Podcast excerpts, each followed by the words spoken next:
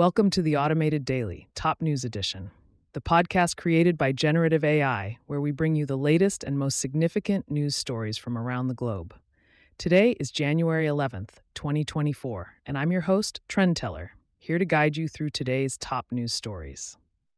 In economic news, a trio of leading forecasters have revised their predictions, now expecting UK inflation to fall to 2% by April. This is largely due to a decrease in energy prices and oil costs, which could prompt the Bank of England to cut interest rates sooner than anticipated.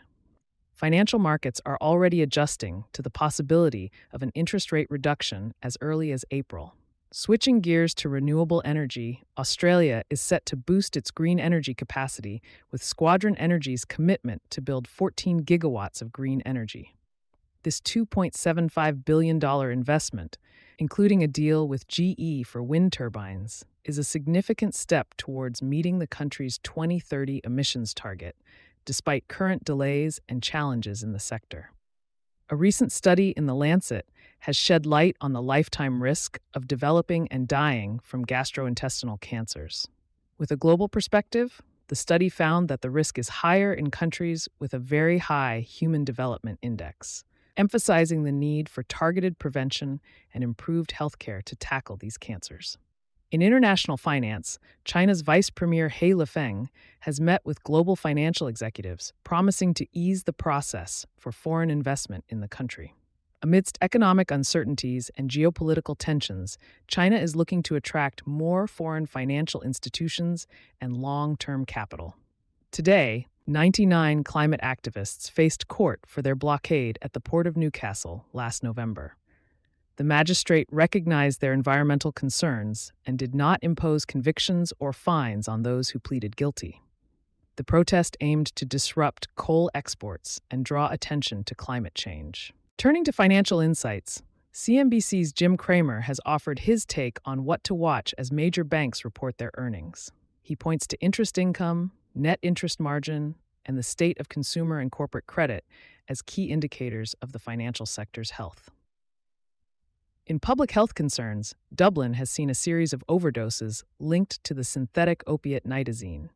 With the substance still in circulation, health services are on high alert, and there's a push to expand life saving naloxone services. A study supported by the NIH suggests that reducing drug use can be a significant treatment outcome for those with stimulant use disorders.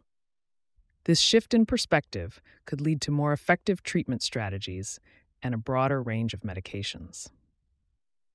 As the COVID JN.1 variant becomes prevalent in India, an Ayurveda expert recommends five immunity boosting tips. These include incorporating certain herbs into one's diet and maintaining a healthy lifestyle to combat the virus.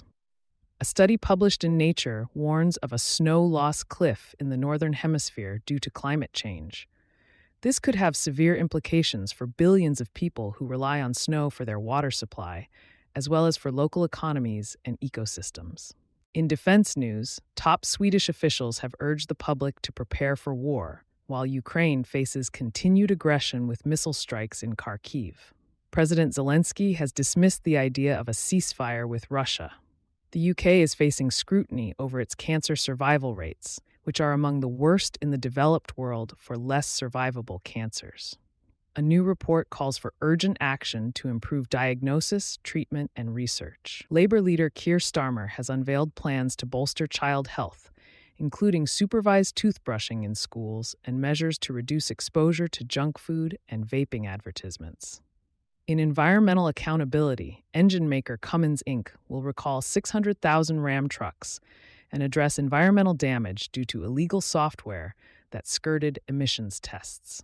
Finally, researchers have identified a promising intranasal vaccine candidate for SARS CoV 2 that could offer improved and longer lasting immunity compared to traditional injections. That wraps up today's edition of the Automated Daily, Top News Edition. Thank you for tuning in. Remember to stay informed and engaged with the world around you. Until next time, this is Trend Teller, signing off. We are looking to get your feedback and ideas for these podcasts.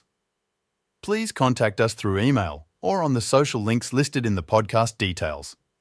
In addition, each type of our podcast, for example the AI News, can now be subscribed to separately.